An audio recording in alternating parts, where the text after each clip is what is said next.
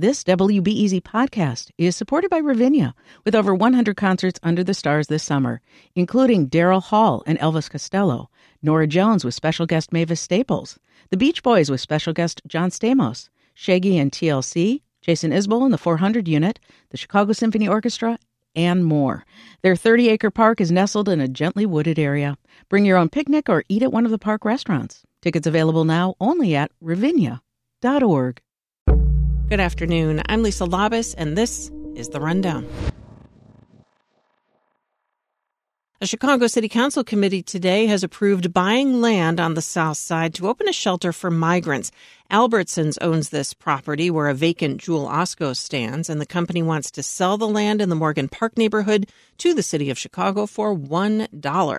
The site is eventually slated for development into retail and housing. Alderperson Ronnie Mosley issued a statement saying he wants a commitment from the mayor's administration that the development project will still break ground next year. The land sale still needs approval from the full city council. With temperatures dropping below freezing at night, the city of Chicago is providing buses to help keep migrants warm. But some people say there are not enough buses for each of the 22 police district stations, and sometimes the buses are not warm enough. Lydia Wong is a volunteer for Chi Welcome, a grassroots group. It's helping arriving migrants. And Wong spoke with our talk show Reset. We're really excited that they're coming, and especially as it gets colder with families being outside, we're happy for them. Um, but working out some of the kinks in the system still. About 3,900 migrants, mostly from Venezuela, are being housed at police stations and at O'Hare. A man has pleaded not guilty to all charges in the fatal stabbing of a young Palestinian American boy. Joseph Czuba appeared in court on Monday on charges of murder, attempted murder, and a hate crime in the October 14th incident. The attack killed six year old Wadea El Fayoume and wounded his mother, Hanan Shahin.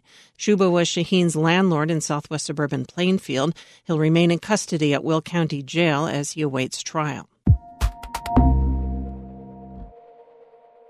The Hyatt Regency O'Hare will not host the annual American Muslims for Palestine convention in November. ABC 7 reporting the hotel says it received multiple threats in response to the event. Organizers say the family oriented event is the largest gathering for Palestine in the U.S. Arab, Muslim, and Jewish groups say they increasingly are the target of hate crimes and hate speech as fighting between Hamas and Israel wages on.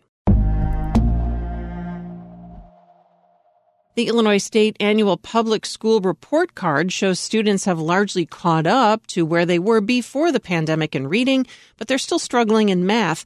My colleague Sarah Karp reports nearly 35% of Illinois 3rd through 11th graders scored at a proficient level in reading and writing on tests given over the spring, but just three percentage points below where students were before the pandemic. State Superintendent Tony Sanders says it's especially good because Illinois has one of the highest standards for reading proficiency in the nation. Great sign for the state of Illinois that we are really back on track, specifically in English language arts.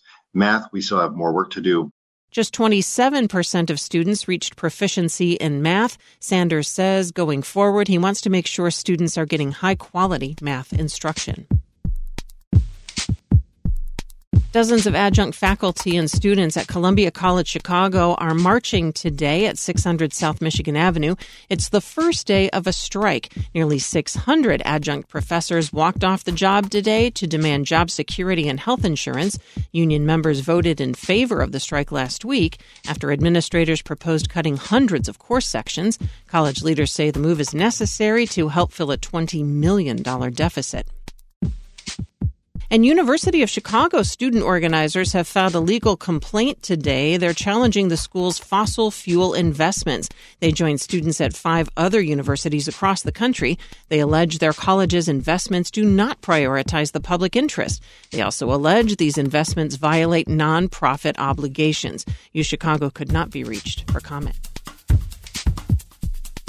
Weather sunny, breezy, chilly on this Monday, a high around 40 degrees, and then a freeze warning Monday night with a low of 25. And then Halloween, Tuesday, partly sunny, blustery. You're going to get some snow and a high of about 39. Maybe a half inch of snow will accumulate. You can find the latest news wherever you want at WBEZ.org or on your radio at 91.5 FM. I'm Lisa Labuz. Thank you for listening.